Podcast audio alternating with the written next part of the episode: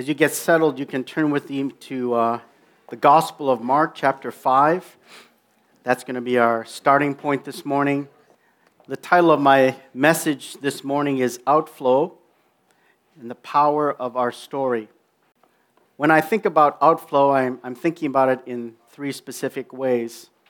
Uh, first is that outflow is God pouring out on us so we can pour into others think we got a little taste of that this morning. The Holy Spirit filling us up, pouring His water into some of those dry places, maybe those cracks that needed to be filled in, and causing us to be refreshed. Another aspect of outflow is the idea of sharing our story of how God has changed our lives. And the third aspect is outflow is God's design to touch the world and change our cities. I had to turn to Mark chapter 5 because we're going to start with this story about an unfortunate man who's in a very difficult situation in that he was beset and in bondage to many, many spirits. And we're going to talk about his story, but I just want to read the, the last verse and the conclusion to the story in verse 20. And he, referring to the demoniac, went away and began to proclaim in Decapolis what great things Jesus had done for him, and everyone was amazed. So, Father, thank you for pouring out your Spirit. Thank you, Father God, for heaven touching earth. Thank you for breaking down walls, Father God, that keep us from the blessing of God. This morning, as we look into your word, would you just continue to flow? Would you to continue to be in our midst? Anoint our time together, God, as we just humble ourselves before your word. In Jesus' name, amen. Well, this morning I want to talk about the power of your story, the power of what God has done for your life, and I want to connect it to the idea of God's love for cities. When God thinks about touching the nations, as he said in the Great Commission, go therefore and make disciples of all nations, he thinks about achieving that task by touching cities. Cities are what make up nations, whether it's from the Garden of Eden to Babylon or the New Jerusalem in Revelations, God is all about cities and reaching the people that are in them. As you know, if you look back over the history of man, in the last 20 years, we have crossed over into an inflection point that's never happened before, in that more than 50% of the population now live in urban cities. And so nations are planning and contending and and thinking about how do we create an appropriate lifestyle for this urbanism that's come into the earth. And God knew that this would happen. And so He's a God of the cities because when you reach the cities, you reach the nations. Now, as I mentioned earlier, when God poured out at Pentecost, there was a powerful effect of the Holy Spirit. And what was it that the Holy Spirit did? He flowed into them and out of them, and it rocked the city of Jerusalem. Again, we see God's target to hit cities. So God thinks in terms of cities, that's his heart, that the multitudes would come to him. And then how does he actually reach cities? That's through you and me and the power of our story, how God has transformed our lives. Now, in this story of the demoniac, this was a man that was living in terrible darkness and duress. And then we see that Jesus frees him from all the spirits that are in him. In fact, he has so many spirits, they are called legion. Now, maybe you recall the story of Mary, and the Bible says that she had seven spirits that were cast out of her. Seven's a lot. But this man didn't have seven, he had a legion. It was so many that it took a herd of 2,000 pigs to contain them all. Now, we're not going to read everything about this. I've just highlighted some of the sections I'm going to bring out. But Jesus comes upon this scene. This man is in the city of Gadarene, and this man is in the tomb, and he is making all these noises. And as he approaches this man, the Spirit starts speaking to Jesus. They're deathly afraid of Jesus' authority. They're deathly afraid that they're going to be cast out of this man and their home is going to be gone. And there's this weird negotiation that goes on between the spirits, whom is called Legion, even though there's 2,000 of them or more. They have a singular name, and they're negotiating with Jesus, like, don't send us out of the country. And so Jesus says, okay, that herd of pigs that are on the side, you can depart into them. And so Jesus commands them to come out. They go into these pigs, all 2,000 of them. And you step back and you think, this is insane to think that that many spirits could be in one man. But it tells you the incredible capacity of the human soul. When God breathed this breath into Adam, when He created and fashioned you and me, He created us to be the home of God. He created us to be the temple of the Holy Spirit. He created us so that we could have this unbelievable, without boundaries relationship with God. The enemy tries to come in and fill those spaces to the point of even thousands of spirits. But of course, when we get free, when we get saved, the Holy Spirit comes in, and that's a picture of just the glory and the breadth of who God is when He takes residence into our lives. Of course, it's a terrible thing to think about that many spirits in one person, but the Bible has never been shy about our human condition. It's the most realistic book around. Nevertheless, praise God, the man gets gloriously delivered. And as he does, the Bible says that he sits completely in his right mind. Verse 15 Observe the man who is demon possessed, clothed in his right mind, the very man who had been called Legion. Can you imagine what this man was feeling after being released from all that bondage? What kind of joy was running through his heart? He was bound and now he is free. And by the way, if God can deliver a man with 2,000 spirits, do you think he can release you from some of your anxiety? Do you think He can relieve you from some of the pressure and the heaviness that's on your life? Absolutely. There is nothing that the name of Jesus cannot have dominion over. So he was bound, now he's free. And verse 18 says that he was so grateful that he said, Jesus, can I please go with you wherever you go? He might accompany him. Jesus says to him, No, there's something better for you to do. Go home to your people and report to them what great things the Lord has done for you and how he had mercy on you. No, I don't want you to travel with me. Rather, I want you to go back to your own people and tell them what I've done for you. And this is where our testimony comes in. Can you imagine what made what this man's story was like? I was bound, but now I'm free. I used to live among the tombs in darkness, living among the dead. This is such a sad picture a person who's literally living in a cemetery. The Bible says he was so tormented that he was crying out and gashing himself and bruising himself with stones. He was so strong, so empowered demonically by these spirits that he could break off chains that people would put on him in order to try to control him. You can just hear him saying, I didn't eat or sleep except out of exhaustion. I was just skin and bones and barely clothed. But now I'm free and now I'm healed. Jesus has done it, and my mind is completely made whole. And the Bible says that he went about just as Jesus told him, and he told his family and his people, those in his city, and even the region that he lived in. So the city that he lived in was called Gadara, and the region that he lived in was Decapolis. He was so excited, so joy filled, he shared his story wherever he went. And the Bible says when people heard, everyone marveled.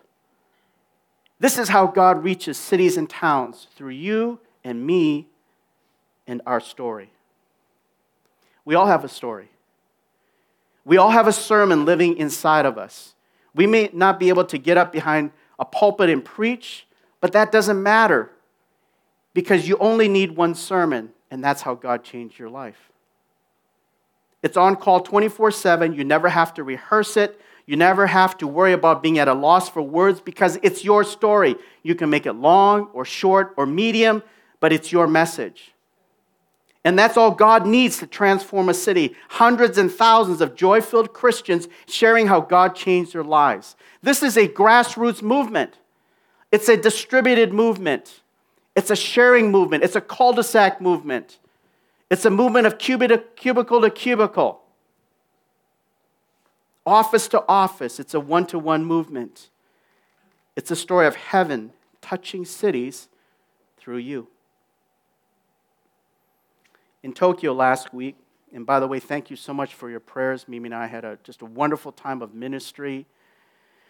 We ministered to over 30 people last Friday. We had a leadership conference on Saturday. I preached twice on Sunday. Many people got touched and saved, and I didn't have any health incident this time. So that's an answer to your prayers. No kidney stones, no vertigo, just good old traveling like it should be. But in Tokyo last week, I was really moved by a story of one of the key church leaders there. And she shared how when she was growing up, she grew up in a privileged family. And as a result, her family knew many of the top business people in the city. And being from a family of affluence, she was sent to an international school instead of going to a regular Japanese school. And as a result, got to know the kids of many famous CEOs. She grew up as a Catholic, was baptized as a young girl, but did not have a personal relationship with Jesus. It wasn't until she went to the States for university that she was told about being born again and having a relationship with God. And as she was sharing this story with us, she said that God spoke to her before she got saved. And when she heard the voice of God, it was like the voice of many waters. And when I heard that, I, I, my ears immediately perked up because this is a very famous phrase in the Bible. It describes the voice of God. In Revelations 1:15 it says that Jesus' voice was like the sound of many waters.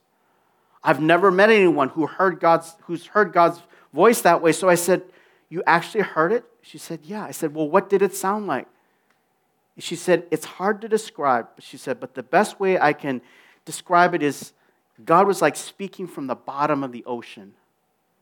And I was like, Wow, what a great description. Just the sound of his voice vibrating through the waters as deep as the ocean, and you hear him speaking. She said the voice was just like what Ezekiel described in chapter 43, verse 2. Well, as a result of that voice speaking to her, her soon after she gave her life to Jesus, and then God appeared to her in a dream. And in the dream, God gave her a very specific thing to do. He said, Turn to page 1152 in your Bible and find the name Andreas. So when she woke up, she turned to that page in her Bible as directed, but there was no Andreas. So, being confused and perplexed, she shared the dream with her Indonesian friends that had led her to Christ. As it turned out, when they turned to 1152 in their Indonesian Bible, there was Andreas right there in Mark chapter 1. It was the story about how Jesus healed Peter's mother in law. And of the three gospels that records this story, only Mark's version contains the name Andreas. So our friend realized that God was supernaturally speaking to her. And in the same way that he called out Andrew in this only version of the story, he was calling her out to serve him. I was just so touched, and it just began to refresh me once again the power of our story. She shared another story of a friend that came to Christ because he got arrested and put in jail. Turns out the man wasn't a criminal, but he had inherited his, his mom's restaurant business, and she had hired workers without visas to work in Japan. So these were illegal aliens. Now, some competitors to their business knew about it and told the police to investigate these workers as a way to undermine their business. So the police came and arrested this man at his house and took him away handcuffed to jail. But he didn't even know about it because the business had just been handed over to him by his mom. Uh, eventually, he was released from jail after proving his innocence, but the damage was done. The restaurant went out of business and he was out of a job. This was devastating because he was a middle aged man, and getting a job in Japan as a middle aged person is very hard to do. He was invited to a church meeting during this time of being distraught, and a word was given to him about his situation, and God describing to him what he had gone through and the feelings that he had of distress around this whole thing. And in that word, God said that there would be a new beginning for him. And that's exactly what happened. Soon after that, he got a job as an executive of a growing company.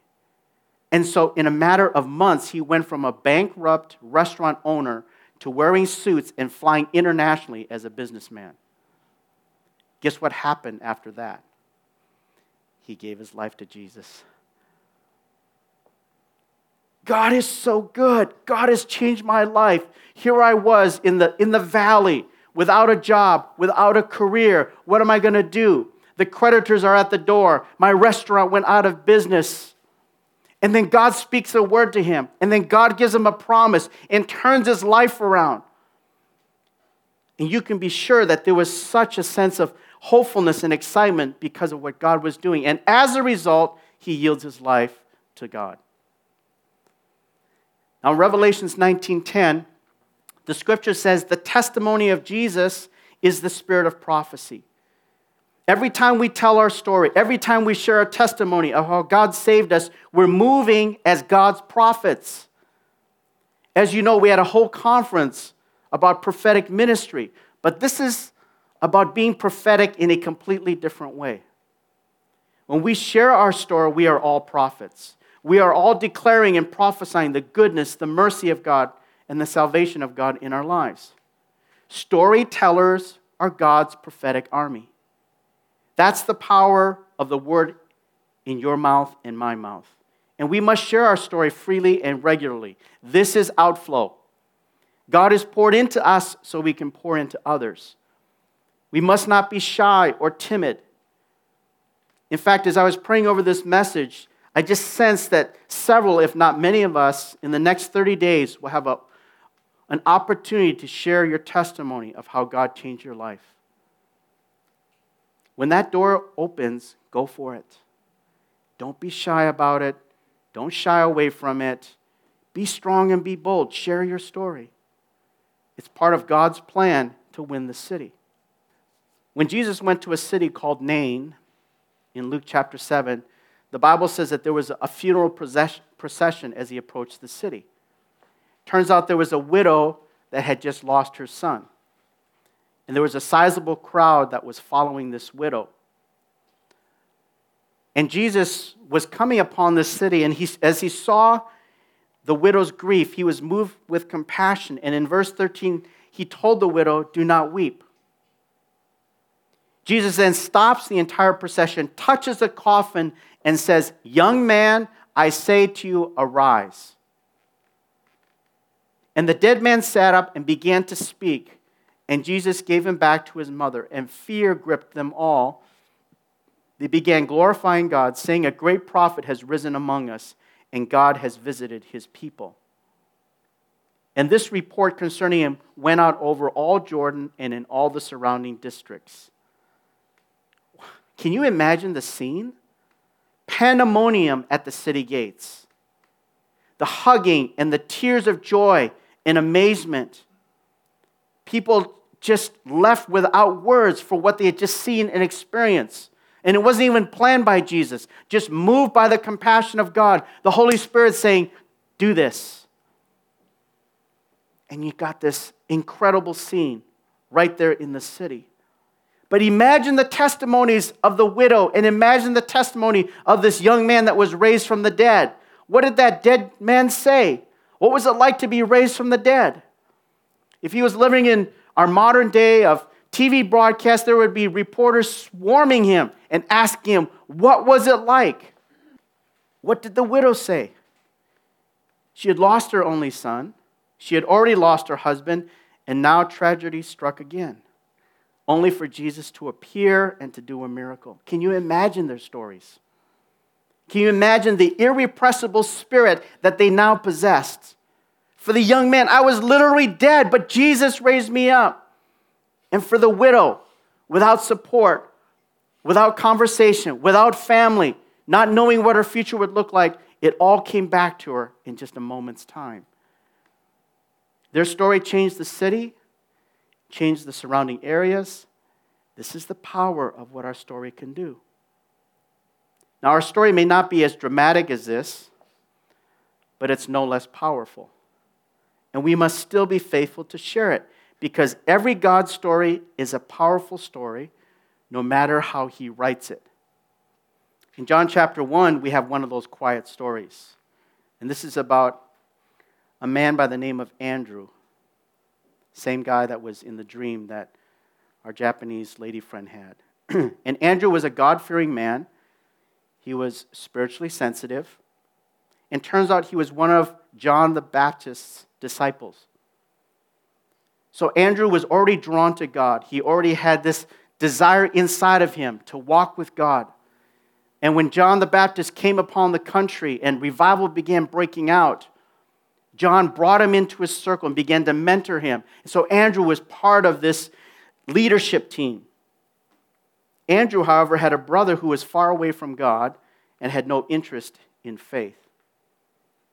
So one day, while John the Baptist was with Andrew and his other disciples, they see Jesus walking by. And John says of Jesus, That's the Lamb of God. What a moment to see Jesus physically walking by and to be able to announce, That's the Lamb of God. So Andrew and another disciple are there, and John the Baptist says to them, You need to follow him now. Leave me and go to him. This is the first time that Andrew sees Jesus, and just visually seeing the Son of God, something happens to him. Something happens to him. His heart just begins to explode with understanding and this, this deep sense of, I've been looking for God, and now here he is. And so the first thing that he does in verse 41, he, sells to, he says to his brother, We have found the Messiah. And who was Andrew's brother? Peter, who would later become one of the great apostles and leaders in the church. Now think about it. that's just crazy. Andrew's testimony wasn't some wild, crazy thing. All it was was, we've seen the Savior, come and see him. Andrew was already a God fearing dude. He wasn't a massive sinner. He didn't have this crazy turnaround story. He grew up in a Christian environment, but he had a story. We've seen Jesus. Come and see him. That's as quiet a story as you can get. But Andrew's testimony resulted in a great apostle being found. You have no idea what your testimony will do. You may be sharing with the next Billy Graham or the next Mother Teresa or someone who will become a pastor or missionary, or a mom that just needs a word of encouragement that's going to raise kids that will become a great businessman or philanthropist. It matters not what they will become, that's up to God. What matters is that we're faithful to share. We need to flow out. This is how God changes cities and the people around you and me. In 1 Kings chapter 10, there's another story about a lady called the Queen of Sheba. And maybe your testimony is like the Queen of Sheba. She heard about King Solomon's wisdom, and she was so curious about the reports that she had to go check it out herself. Now we know that Solomon was endowed with the greatest wisdom that man had that of any man, and reports began to go out into other nations about the mighty insight and understanding that God had given him. And so there's this queen that's, that's heard this report. And she is so curious. She's a curious Georgette. And she goes, I gotta go and just find out whether all these things are true. And so I, I just love the description because she comes and she's just full of questions. Just, she's just, she's got a list of things. And some of them are really hard and some of them are very difficult. And so in verse 3 of chapter 10, it says, As Solomon answered all her questions, nothing was hidden from the kind, I'm sorry, nothing was hidden from the king which he did not explain to her.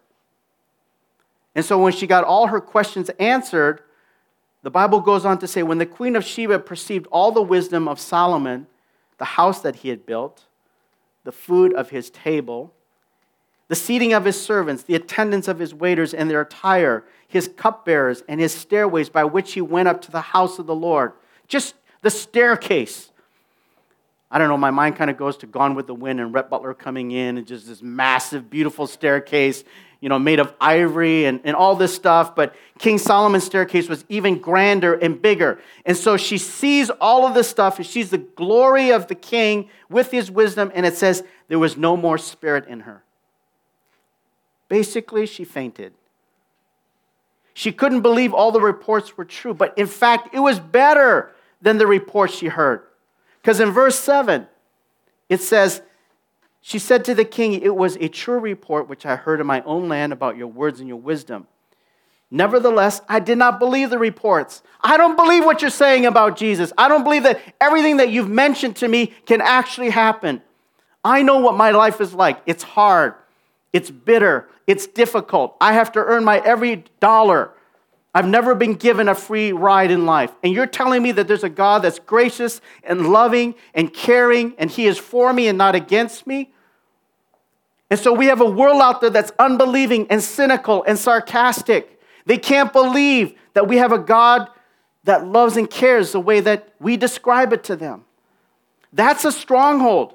That's a giant in the land. We have cities that are so bound by cynicism and unbelief. And it takes the Spirit of God, it takes the anointing to break the yoke. And that anointing comes through you. That anointing comes through your life because the anointing has broken the yoke in your life. And so when you speak, you're speaking life because you've actually experienced it. It's not just a concept, it's not just an intellectual thing that you've learned, you've actually lived it and it's real. And so whether you say it softly or whether you say it loudly, there is power in your words. So this queen, she faints for seeing what Solomon had.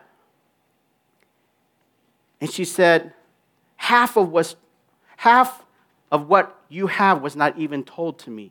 You exceed in wisdom and prosperity, the report which I heard.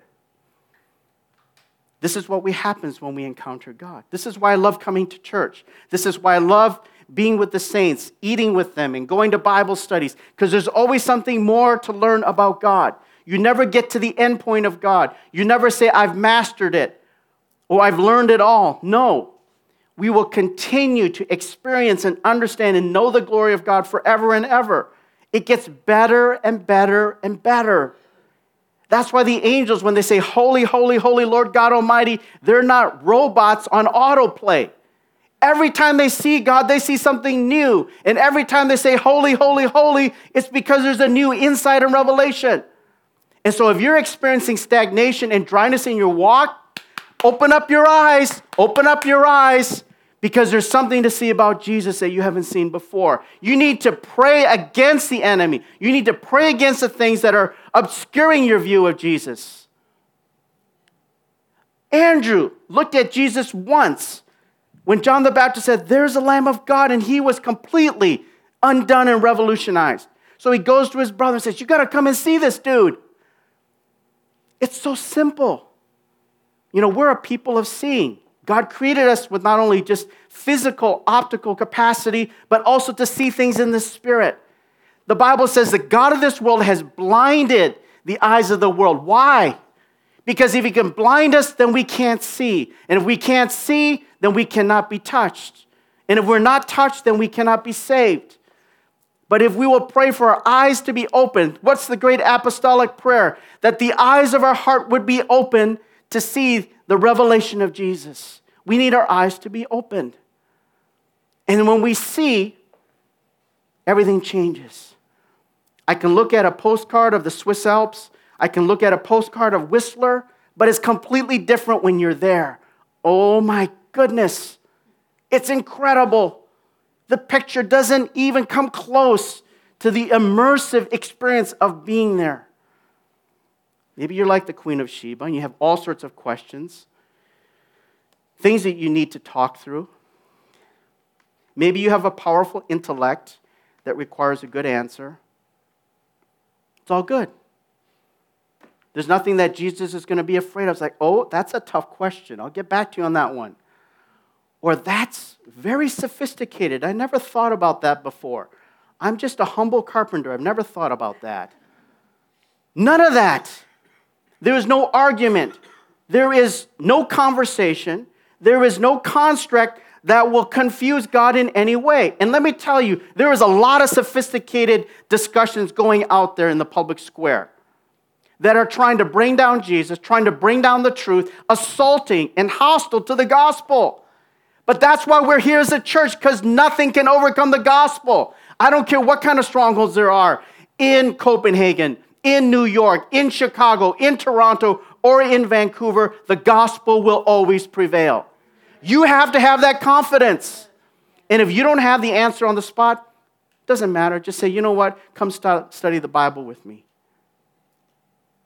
God is amazing and beautiful and full of wisdom, just like the queen discovered in King Solomon. Now, can you imagine the testimony of the queen when she went back to her country? The report of God that she was able to give. She impacted her people. This Hebrew king, he was amazing. You think you've seen just grandeur in my palace? His palace was 10 times better. You should see the robes that they wore just as they served tea and coffee. She impacted her royal city, she impacted her country. Power of one story, power of one testimony. We get touched and we turn around and we touched others. That's outflow. There's so many examples of what our God story does. But let me turn the corner here and talk about John chapter 4. It's a well known story. Many of us know about the woman at the well. And after the Samaritan woman had her encounter with Jesus, as we know, it was unusual for a Jewish man to talk to a woman. and for a Jewish person to talk to Samaritans that were considered unclean. Short history lesson Samaritans was a blended race between Jewish and Babylonians. So when the Jews were deported to Babylon, and Babylon kept their rule over Palestine, it was populated with people from a pagan country. And so there's intermarrying that was going on, and there was, in that sense, contamination that came into the race. And so this blended mongrel race was known as the Samaritans. So they were second class citizens, they were always looked down. And so for a Jew to talk to a Samaritan and for a man to talk to a woman, that was like a double take. And yet that's what Jesus did. Only to find that Jesus was not only just being courteous to her, he actually cared. And not only did he care, he made her feel safe. I'm going to say this again. One of the things that God is doing right now in the earth is in the area of cleansing. He's coming to protect women. He is coming to say, I am on your side. Men are so programmed in their Adamic nature to take advantage of women and to make them feel unsafe and to use them. But Jesus made this woman feel safe. They have this conversation. Holy Spirit speaks through Jesus, sees that she's in all these dysfunctional relationships. This is a woman that's yearning for love, and she will throw herself at any man that shows any kind of interest in her. So much so that she's gone through five husbands. And of course, those husbands could never satisfy her desire for love. She will burn through every single one of those men until she finds true love. And here, as she's just giving a cup of water to Jesus, something inside her goes, This man's different. He doesn't want just want my body. He doesn't want to just take advantage of me. He doesn't want to just use me. He doesn't, doesn't want just companionship for a little while. Something is different about him. And so when Jesus reveals supernaturally all these relationships that she has, she just goes bonkers. She goes, Wait a minute, we're having a religious experience right now. We're, we're like by a well. We're not even in church. We're not in a synagogue. We're not even in the holy city of Jerusalem. And Jesus is giving her a taste of the new covenant before he even went to the cross. This is a new covenant. Where the Spirit of the Lord is, there is liberty. Where the Spirit of the Lord is, God can move anytime, any place. It doesn't have to be within these walls, it can be out there across the street or in your office place. Those who worship God worship Him in spirit and in truth. It's not limited by physical buildings or walls. So she is deeply touched. Deeply, deeply touched. In verse 28, it says, The woman left her water pot, went into the city, said to the men, Isn't it interesting? She didn't go to her female friends, she went to the men. That's whom her friend group was. She just knew the men, unfortunately. Said to the men, Come, see a man who told me all the things that I've done. This is not the Christ, is he? Actually, Jesus didn't tell her everything that she had done, he just went right to the heart. You know, when we have prophetic ministry and God speaks these little details, it makes you feel so known, so understood, and, and that God cares. And so she was exaggerating what actually Jesus said, but she was not exaggerating the feeling. God knows me, everything about me. So she testifies to these men, and these men listen to her. Miracle. Verse 30 they went out of the city and were coming to Jesus. On the strength of this woman's testimony, the men of the city pour out of the gates and they go to Jesus at this watering hole. Revival is breaking out. And then Jesus begins to talk with them, and they, they say, You know what? Please stay with us. It's hard to get Jesus to, to, to stay someplace, but the Bible says that he stayed two more days by teaching and preaching and fellowship with them and, and having meals. And then verse 39 says, From that city, many of the Samaritans believed in him because of the word of the woman who testified, He told me all things that I have done. So when the Samaritans came to Jesus, they were asking him to stay with him. And he stayed there two days. Many more believed because of his word, and they were saying to the woman, It's no longer because of what you have said that we believe, for we have heard ourselves and know this one is indeed the Savior of the world. Wow. The chain reaction, the domino effect. You don't know what the power of your story will do, how it will trigger maybe a people group, how maybe one person that you speak to gets touched and they share with their family, and their family shares it with their family. We don't know. Whole city got saved because of one woman. And beloved, this is the simple but genius plan of God for our city. It's not necessary to hold a crusade. It's not necessary to rent out BC Place. Praise God if it happens. He doesn't need crusade to reach the city. He just needs you and me. One story, one testimony at a time. Our part is to be the storytellers, to not be timid or to be shy. You've already got the best sermon written on your heart. This is the outflow that God wants us to have. To not step back from the story that God has given us, but to be free in sharing that. We are blessed to be a blessing. Father, we look to you right now. I thank you for every story, God, that's in this room. Hundreds of stories of how you have touched and changed their lives. And God, that is the spirit of prophecy. The testimony of Jesus is the spirit of prophecy. You have raised up already a prophetic army in this church, in that church, and the one across the street.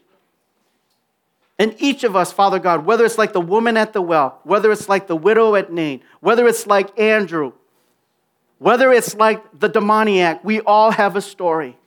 And who knows, God, the avalanche that will be triggered when we just are faithful to tell others about what you have done. I thank you, God, for the open doors that are coming to various ones in our church in this next 30 days. When that happens, Holy Spirit, just fall on them and let your anointing fill and touch them in a fresh way. Let a boldness come upon them. Let there be, Father God, receptive hearts. And let this be our lifestyle and a habit, God, where we flow out because you have flowed into us. Let your joy, let your blessing, let your peace, and let your confidence, God, be upon us. In the precious name of Jesus, amen.